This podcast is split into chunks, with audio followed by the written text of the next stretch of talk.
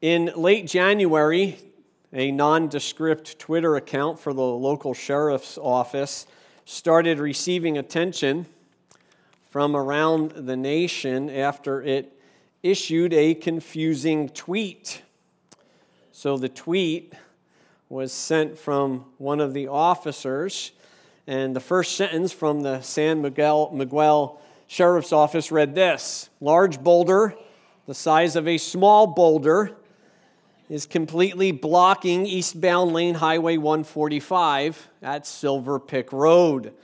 Please use caution and watch for emergency vehicles in the area. Well, immediately, Twitter users went to Twitter and doing what they do best, and they started to question whether there was some exceptions in the laws of physics and space time that would somehow explain how a large boulder could be the size of a small boulder. One user writes this What's heavier, a large boulder the size of a small boulder, or a small boulder the size of a large boulder? Another user was wondering if the boulder was actually having self esteem issues, which is why it was a small boulder. Still, yet another offered a fashion solution. Maybe the large boulder put on a pair of spandex or Spanx, which explains why it could fit into a small boulder. However, after the boulder was removed, they provided a little update and clarification. The boulder that fell onto the highway was approximately four feet by four feet by four feet, or 64 cubic feet. However, even though that's kind of a small boulder, is it not? This boulder weighed 10,000 pounds. Hence, the officer's description large boulder, the size of a small boulder. I understand, I get what he was trying to do, right? Everyone can get to a point where they're they want people to understand exactly what they are saying and they try to clarify a situation. The officer didn't want people to be fooled by the appearance of said boulder. Even though it may look like a small boulder, it's actually a very heavier boulder, or one that is much greater than one may think. John is giving out his final tweet. He is giving us and his disciples, really, clarification. He doesn't want there to be any confusion. He says, Hey, I want you to see something. Though Jesus Christ may look like an ordinary human being, he is not. Be careful because he is much greater than he appears. He wants them to realize and not be fooled by appearances. And in doing so, explaining why John the Baptist, and in reality, all disciples, all teachers, all leaders, all pastors, all ministers, all servants, why all of us must decrease and why he must increase. Jesus' ministry, the person and work of Jesus Christ, is far superior than any other man's or woman's, and he is the absolute center of God's plan for redemption. I see three reasons that John gives us here. Three reasons, and in all of this, he is speaking to the supremacy of Jesus Christ above everybody else, why he must increase. The first reason that I see here in verse 31 is Jesus has a greater origin. Jesus has a greater origin. Chapter 3, verse 31. He who comes from above is above all. He who is of the earth is from the earth, and he speaks of the earth. He who comes from heaven is above all. In his book Life, the movie cultural movie cultural critic uh, Neal Gabler claims that People magazine has become the archety- archetypical magazine of our times. He writes this Inspired by a section of Time magazine that chronicled celebrity milestones, people expanded the concept to include anything that a celebrity did. Everyone is familiar with People magazine and Time magazine and, and all of those magazines and how they emphasize celebrities. He said people expanded the concept to include anything that a celebrity did on the principle that ordinary people were fascinated, fascinated by those who are better, those who are extraordinary. Within 10 minutes of its launch on March 4th, 1974, the magazine had a circulation of 1.25 million. Its success was unmistakably a testament to the enchantment of the celebrity. People editor Richard Stolley even devised a set of rules for a successful cover. Here's the set of rules that they followed. Here it goes. So if you're going to go into the magazine business, this is what you want to follow. Young is better than old. Okay, and remember, these aren't my values, these are the world's values, right? Young is better than old. Pretty is better than ugly. Okay. Rich is better than poor. TV is better than music. Music is better than movies. Movies are better than sports. And anything is better than politics. Nothing is better than a celebrity who had just died. It was a bracing description of not only what sold magazines, but what people value. I'm sure you could probably add a few cover titles, couldn't you not? I'd probably add fly fishing is better than spin casting, water is better than water, and everything is better than beef stew. So, it's kind of funny here because we have these value systems, and the world has these value systems, and there's a, a value of what is greater or what is better. Well, John has a value system here, and it is not a superficial value system. It is not a value system that is one that is based on what is going to sell the most magazines. This value system is based in reality the person who comes from heaven is better or greater than the person who comes from earth. Jesus' heavenly origin, or the second person of the Trinity, heavenly origin denotes his supremacy above everybody else. As a matter of fact, it's kind of funny because John is almost using like some sort of spatial argument, is he not? He's saying, well, it's natural. The guy from above is better than who? The guy from below.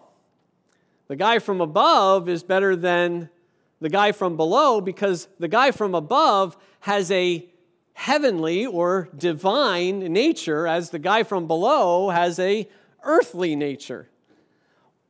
Folks, one of the biggest mistakes that we make, not only as, as people who do not believe in the deity of Jesus Christ, but also sometimes those of us within the church, is we begin to compare Jesus and put Jesus on equal plane with everyone else. And one of the biggest mistakes, as I said, that the unbeliever makes is that they want to make Jesus just like us. And he is 100% man. He is like us in all of those human limitations, however, without sin, and he never ceased being 100% God. The heavenly origin, as one commentator says, of Jesus Christ makes him absolutely supreme over all other men. That's it. John is telling us in plain sense. He wants his disciples to see something here. Hey, guys, listen. You've been following me. My entire job was to point to someone who did not originate from earth. I have originated from earth, he has originated in heaven. And what he is saying here is that Jesus Christ is 100% God. He is speaking to his divinity and he is speaking to his pre existence. Who would you rather have talking to you right here, right now? Would you rather have Jesus or would you rather have Pastor Mark? Don't worry, you're not going to offend me. We have to understand, I think we have to continually remind ourselves that humans are just that. We are made from the earth, we are made from dirt. Isn't that kind of humbling for us? Isn't that what, exactly what John is saying here? Hey, I come from dirt. So go outside. There's some mud today, there's some dust out there. And that reminder, when, when we're reminded of that in Scripture, you were taken from dirt, and to dirt you are going to return. Every single one of us, that just levels the playing field, does it not? Was, was the second person of the Trinity taken from dirt? No. Did the second person of the Trinity have something to do with our creation? Yes. Is he over and above each and every single one of us? Absolutely. It's easy to understand, but we often forget it. Jesus is above all, therefore, Jesus must increase and we must all decrease. Though what John is saying here is divinely inspired, and God's word, and God works through prophets, and God worked through the writers of the New Testament, the one who is penning those words is not greater than the one that he is speaking of. I speak the words of God. I try to speak, I don't speak the words of God. I try to interpret God's word and give you God's word and speak that. But Jesus is actually God himself. And John is going to clarify right after this why his testimony is that much greater than John's. We tend to make the mistake, and we have to re- remind ourselves that later on, uh, Jesus, not only is John the Baptist trying to clarify this to his disciples in speaking of Jesus' heavenly origin, but later on, Jesus is going to have to clarify it to his disciples, isn't he?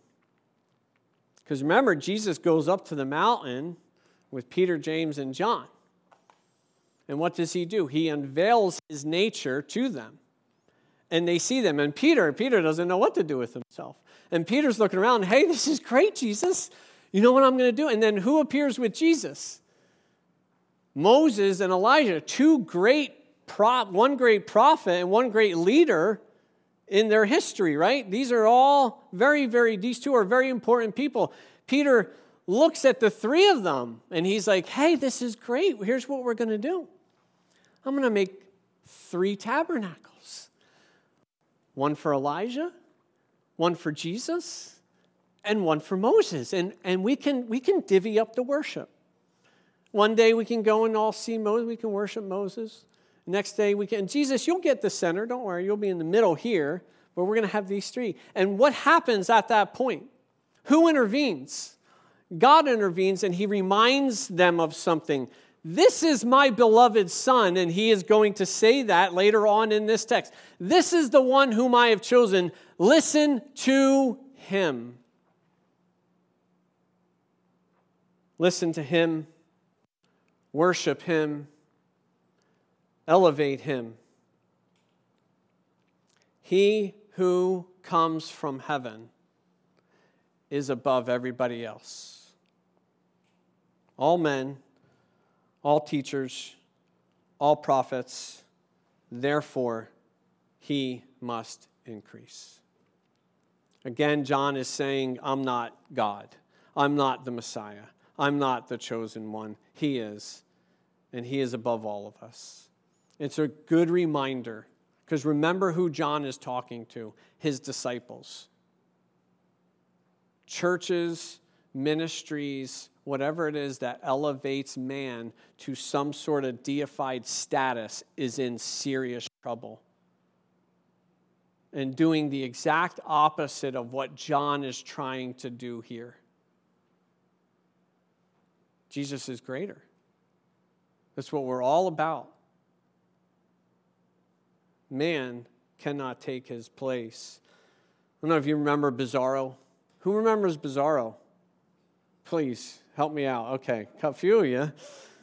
Bizarro, Superman. I'm like, man, you got blank faces. We're gonna need a comic book education for a little bit. So Bizarro was Superman's opposite. Bizarro and everything he would say would be opposite. Man, this is to really, I'm to take a little longer with this illustration now.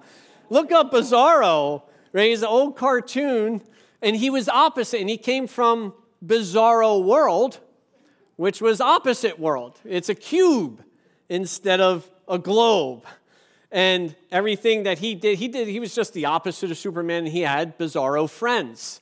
No, I, I, we, I have bizarro friends, but not like his bizarro friends. Some of you are included in that category. So he and he would say the opposite stuff, and he'd do all the opposite stuff. And, and then there was his friends, and there was Batzarro, who was the world's worst detective instead of Batman. So now you're, you're kind of following along. In, in popular culture, right, we call bizarro world has come to mean a situation or, or a setting which is inverted, the opposite of the expectations. That's the world that you and I live in when we begin to exalt man over Jesus Christ. It's a bizarro world, it's inverted. John is laying it out to us really, really simple. Hey, he who comes from above, he is above all, therefore he must increase. He knows exactly what he is talking about. He speaks a greater testimony verses 32 through 34, the second reason why Jesus must increase. What he has seen and heard of that, he testifies, and no one receives his testimony. He who has received his testimony has set his seal to this that God is true. For he whom God has sent speaks the words of God, for he gives him the Spirit without measure. So, as I was saying before, and just to clarify, Jesus is not in competition with divine revelation or scripture because that too is mediated by God through the Holy Spirit. But this is Jesus and his teaching in relationship to earthly leaders, particularly John in this context. John's goal, John's entire ministry, was to bring people to prepare the way for Jesus Christ. And as we said the last week, that is all of our goals is to point people, to bring people to Jesus Christ, to exalt Jesus Christ, to elevate Jesus Christ and emphasize his supremacy, his truth, and his testimony. Jesus speaks a greater testimony because Jesus speaks from experience. Listen to the words that John is using here, and it goes back to exactly what Jesus was saying to Nicodemus earlier. He has this heavenly experience. He comes from heaven. He knows exactly everything that heaven is about. And as we see in this passage, he speaks for God himself. He speaks from what he has seen and what he has heard this speaks to the veracity or the truthfulness of his testimony. And as Jesus said to Nicodemus before, we speak of what we know and testify to what we have seen. You ever doubt yourself? You guys doubt yourself sometimes? I do it all the time. You know, after you say something, or even what you believe sometimes that you've seen or that you've heard, and you're kind of like, ah, you know, you know, I, I've gained confidence in being up here, but don't be fooled by that because I'll walk off this stage sometimes and I'll be like, why did I say that? Or I could have said something a lot better than that, or that was miserable. So, and it's good, it's healthy to do that. And there are certain people in this room that can make me question myself and make me reevaluate, and that's a good thing. There is nobody who can make me doubt myself more than my wife. That, that woman can make me guess my name at the end of a conversation. And it's kind of the way that she says things. She says things. I never need to go see a doctor. Do you know why? My wife diagnoses every single problem I have. Oh, don't worry, it's just this, this, and this. And I, I believe her. I'm like, oh yeah, you're, you're, you're telling me the truth. She knows, you know, and she starts, I'll, I'll, I won't, I'll put keys somewhere. I, actually, I won't put keys somewhere. She'll tell me I'll put keys somewhere. She'll be like, yeah, this is what you did. You came home, you did this. And I'm like, yeah, I start believing her. And I'm like, and then later on, we find out that she didn't, it was her who put the keys somewhere. the other day, we were driving down the, the road but behind WB Mason and the arterial 25. We're driving down this road, and this this bo- this birthed this whole illustration, so I thanked her for it afterwards. And we're driving down the road, and it's shut down. It's it's closed. I didn't see the detour signs, but they're doing construction all over the place. And there's another road that goes off to the left right there. Cars started turning down that road, so I turned down that road. So we're headed down that road, but as those cars turned down that road, I just see him start turning around and then heading back and going all the way around. So I'm like, ah, it must come to a dead end. And I pull in a parking lot. She goes, she goes, what are you, what are you doing? She goes, they're sheep. Don't follow them. They have no idea what they're doing. This is Sarah, by the way, my wife. They don't, don't follow them. And I, what do I do? I'm like, she must be. She goes, haven't we been down here before?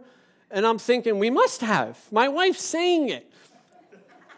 I go right back to where I was headed. Cars pass me. I'm like, sheep, bah. See you later, suckers. My wife, GPS. And then we keep driving down the road. What do you think happens? Dead end. It didn't matter if that was a hundred, a thousand foot cliff. I would have drove. No, you're fine. Just keep, just keep going, folks unlike my wife, Jesus knows. Jesus has been there. Jesus is going to give us the proper directions. Jesus is going to point us in the right way because he has seen and heard everything that Jesus Christ says is absolutely true. True. He's not guessing, it is absolute truth. And what's interesting about this is the guy who has been there, the guy who has seen, the guy who has heard, the guy who, who can tell you everything about heaven, and everything, it's the guy that no one believes. This is the one. They would rather, you know, there's all these gurus, all these teachers, all these books written telling you, oh, there's no God. Oh, there's no such thing as salvation. Oh, I understand heaven. God's going to let everyone into heaven.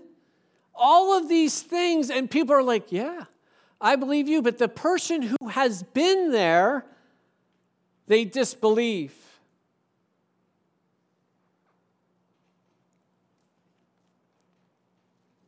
Tom Hanks was interviewed about why he was considered the most trusted man in the world. Did you know that, Tom Hanks? Didn't know that. So, what made him so trustworthy? He said this I'm, I'm honest because I tell people that I'm lying to them. He says, when he's talking to people, he says, I'm in the show business. Somebody will ask me about a project, to do a project, and he thinks it's absolutely lousy. He thinks it stinks. And he says, I don't want to do it. But this is what I'll say to them Doug, I got your project, and I'm lying to you right now. But I love this thing. I think it's great. I want to do it, but I can't. I can't do it, Doug. because I got a movie that I need to publicize in Japan. By the way, by the way, Doug, I'm lying to you. The things that I said are just lies, but don't you feel better, Doug, about yourself? He said then that kind of gets into trouble when he's supposed to be in Japan and he ends up at a hockey game on TV and Doug sees him. And then he has to say to Doug, Doug, but I told you what? I'm lying to you, Doug. Jesus opens up the conversation very, very differently, doesn't he? We're talking about truthfulness here and absolute truth. Jesus doesn't say, I'm lying to you. Jesus says, I'm going to tell you the truth, even though that might make you feel uncomfortable. I'm going to let you know the truth. But the world actually wants Tom Hanks, don't they? And even in the church, we want Tom Hanks.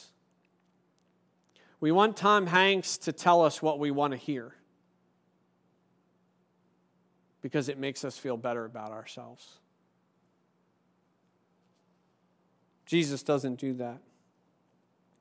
Jesus' words are true, not in a relative sense, but in an absolute sense.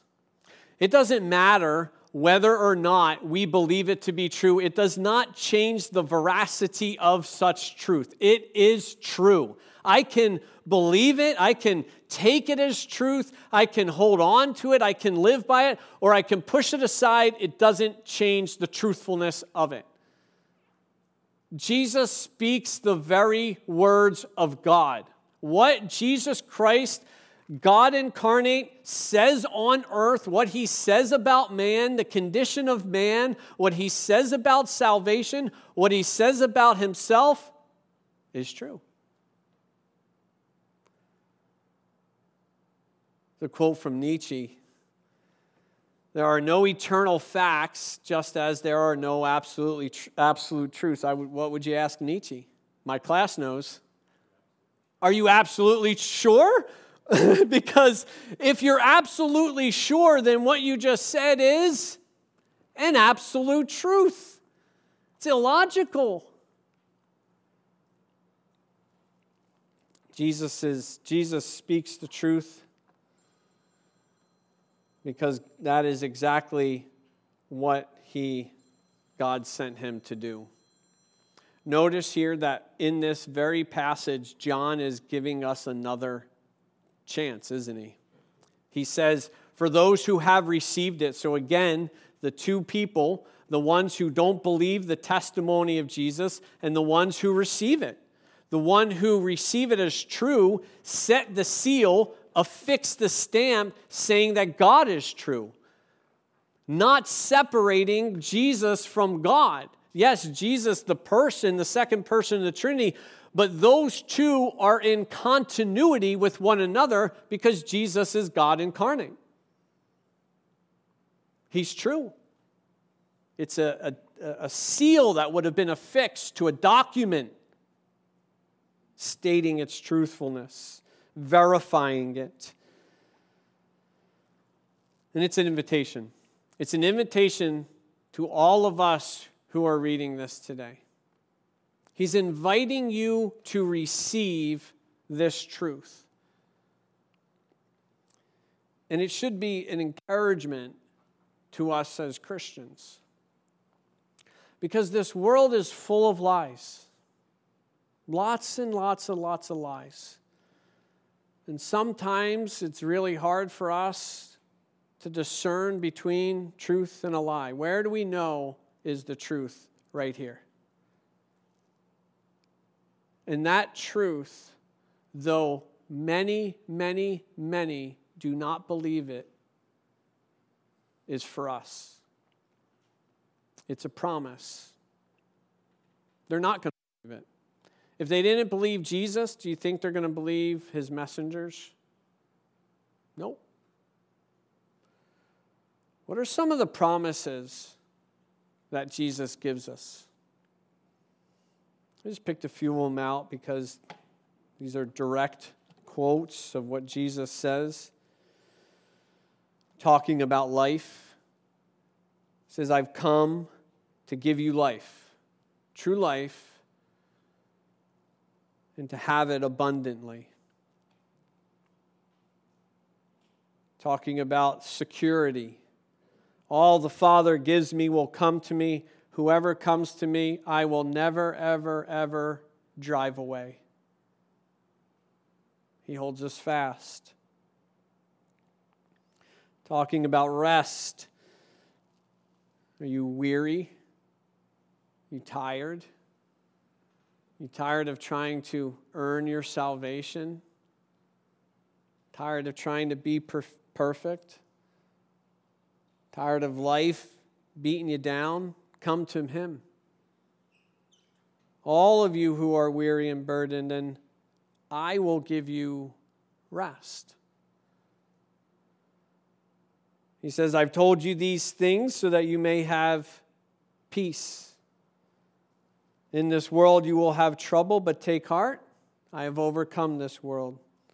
And finally, if I go and prepare a place for you, what's the promise? I will come back and I'll take you with me. Those are the words of Jesus Christ. Those are promises to each of us. The question is whether or not you believe them. Jesus speaks as God's perfect representative. God sent Jesus, nobody else. He's God's answer. He has the Spirit without measure, and compared to the prophets before who have had the Spirit in a certain amount of measure, Jesus is the opposite. And again, we see the continuity between Jesus and God, that Jesus is God's representative, and the words that he speaks are the very words of God. You cannot have God the Father without Jesus the Son, and vice versa. The God of the Old Testament is revealed to us in the Jesus of the New Testament.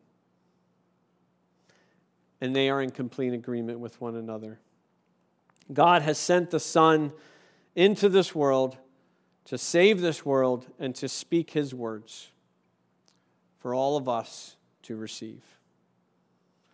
Finally, the third and final reason why Jesus must increase is Jesus possesses a greater authority. Verses 35 through 36.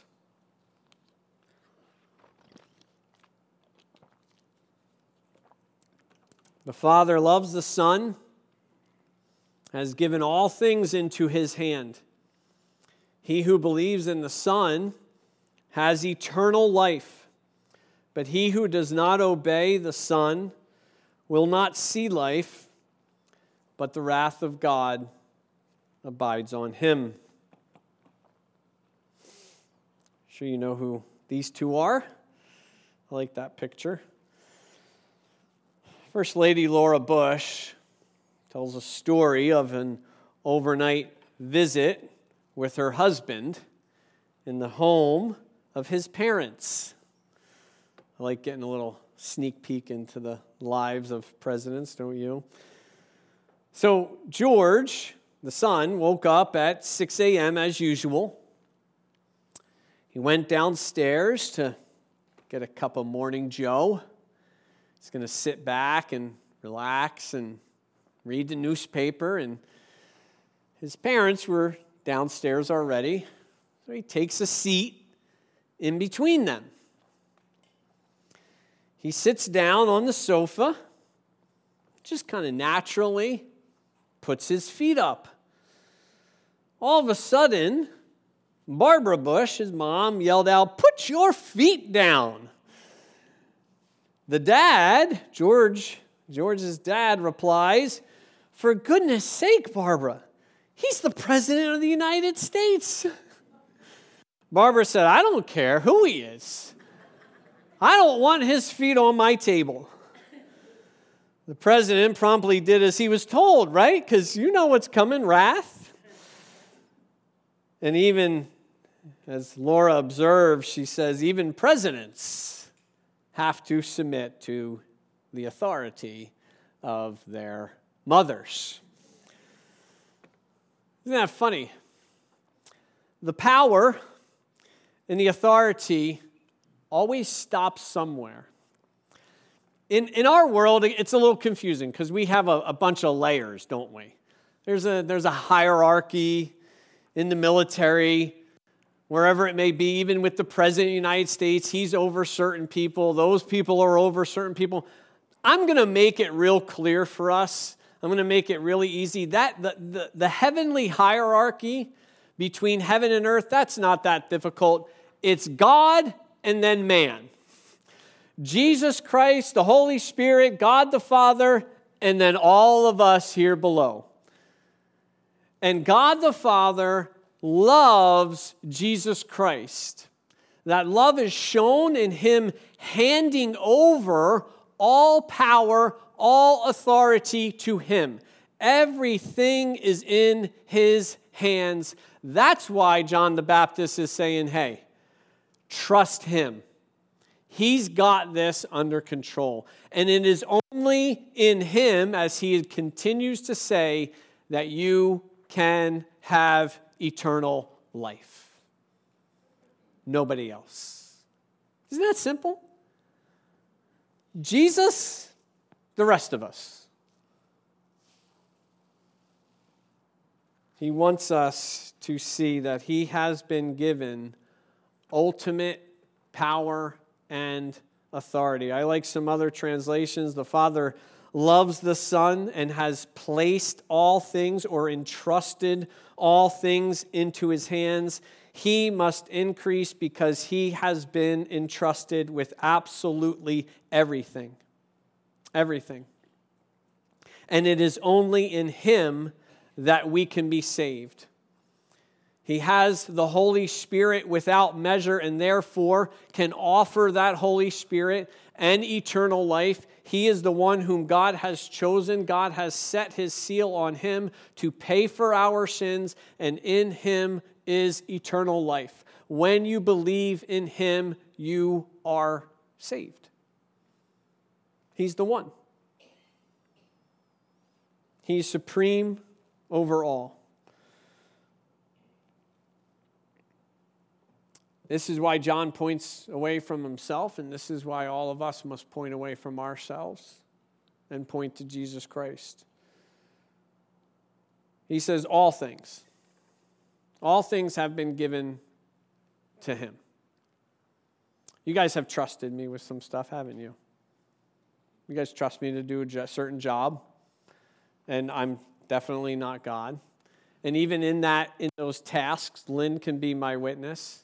I, if my head wasn't attached, I'd lose that just as well. So I gotta, I gotta go to help. I gotta ask her for help because why? I'm human. Not so with Christ. I mean, if we really flesh this out, if we see what John is trying to do here, he's trying to point his disciples and us to putting our faith in Jesus.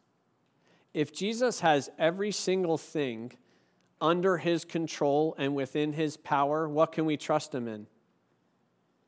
Everything, right? Can we trust him with our boss who doesn't understand us at work? Can we trust them maybe in our relationships? Maybe, maybe we're waiting for someone and that hasn't happened, or maybe we're with someone and it's, it's not working out. Can we trust him in that area? If we're in school and there's someone picking on us, a bully or something like that, can we trust him? to handle that? Can we trust Him when we lose someone that we love very dearly? We don't understand why. Can we trust Him in that? Is that out of His control? It's not. John's pointing us to Jesus and he's saying, Look, He's got everything. I think He can take care of you too. It's all in his hands. There's nothing that falls out of it. It's not in my hands, it's in His. The Father loves the Son. And when we look at that statement compared to what he said in John 3:16, what is said in John 3:16, our minds should be blown. He loves the Son absolutely, but he chose the welfare of this world over the welfare of his Son. He put his Son's welfare in the welfare of this world he still loves the Son, but He gave him. He gave him. He's handed everything over to the Son. All authority belongs to Him, all power. It's funny because we, we still tend to elevate men, don't we? We tend to hold up those leaders. We tend to look at them and think that they are our answer to everything. That's not it. It's not it. The goal of those men is to point people to Jesus. And the goal of those men is to trust in Him. My job, the best way I can do my job is if I'm placing all of my anxiety, all of my fear, all of my worth, everything, my identity, whatever it is, in His hands. It belongs to Jesus and Jesus alone. And John, in good fashion, like a good evangelical Baptist would, gives a final altar call, doesn't he? Kind of narrows down that power and authority, and he says, He who believes in the Son has eternal life. Has it. Folks, the world divides here. Remember those truths that we talked about that people don't want to hear? This is one of them. We want to speak of God's love. We want to speak of God's salvation. We want to speak of Jesus. We don't want to mention the other side. We don't want to mention the wrath. We don't want to mention the judgment. We don't want to mention the eternal separation. But here it is, laid out before us, and Jesus is at the center of it. What we do with Jesus Christ gives us two results. This is how he ends. I love it. His testimony, he gives an altar call. And he says, If you place your faith in the Son, you will have. It is in the present tense. You will have eternal life, and that will continue into the future. But if you do not, all you have is wrath. You're never going to see that life. Salvation is found in no one else, for there is no other name under heaven by which men must be saved. John never got tired of saying it. I'm never going to grow tired of saying it. It's what we're all about. We listen to sermons, we encourage each other so that we can go out and tell this message to the world. And when we read a text like this, I offer this hope to you. Jesus offers this hope to you. It's one of the promises. If you believe in Him, if you place your faith in Him, you don't stand condemned because He took that condemnation for you. But if you don't, there is no other choice. And there is no other person. That is the dividing line between life and wrath. So I beg you, if you're here today and you've trusted in yourself, and you've trusted in your good works and you've trusted that God's just going to wink at your sin and allow you into heaven, allow you to have eternal life, you're wrong. Please don't do that. Please don't wait another second to place your faith in Jesus Christ. God loves the Son. The Father loves the Son, but He loves the world too. He, he loves you. And because He loves you, He gave you Jesus Christ, gave Him up for us so that you can have true life, not the life that this world is going to give you, true life that begins now and lasts forever. It's a promise. If not, you live in an economy which is alienated from God for all eternity. And you're not a subject of life, you're a subject of death. And I know that is hard to hear, but it is the truth. We live in an age where we'll point to Jesus, we'll point to his life, but neglect the warning and the other story, the other side of that. He says it for us right here. He who does not obey, does not listen to what Jesus says about himself, that life and salvation is found in him. Two choices, folks. And we're going to do this probably over and over again as we go through this gospel, but guess what? I will not grow tired of this. This is what it is all about. Jesus Christ gives us eternal life. Anyone. Doesn't matter what you've done. His death on the cross pays for that sin. If not, it's eternal separation. In March 2009, Police Department of Dallas, Texas joined the growing number of agencies getting rid of complicated codes used in radio signals and stuff like that. We used to do it at Long Creek, and then we, we switched over to plain language. Brian, you probably are familiar with this. For example, in the past, an officer might have radioed in to say, I'm approaching a code 7. Who knows what a code 7 is? It's, a, uh, it's an accident.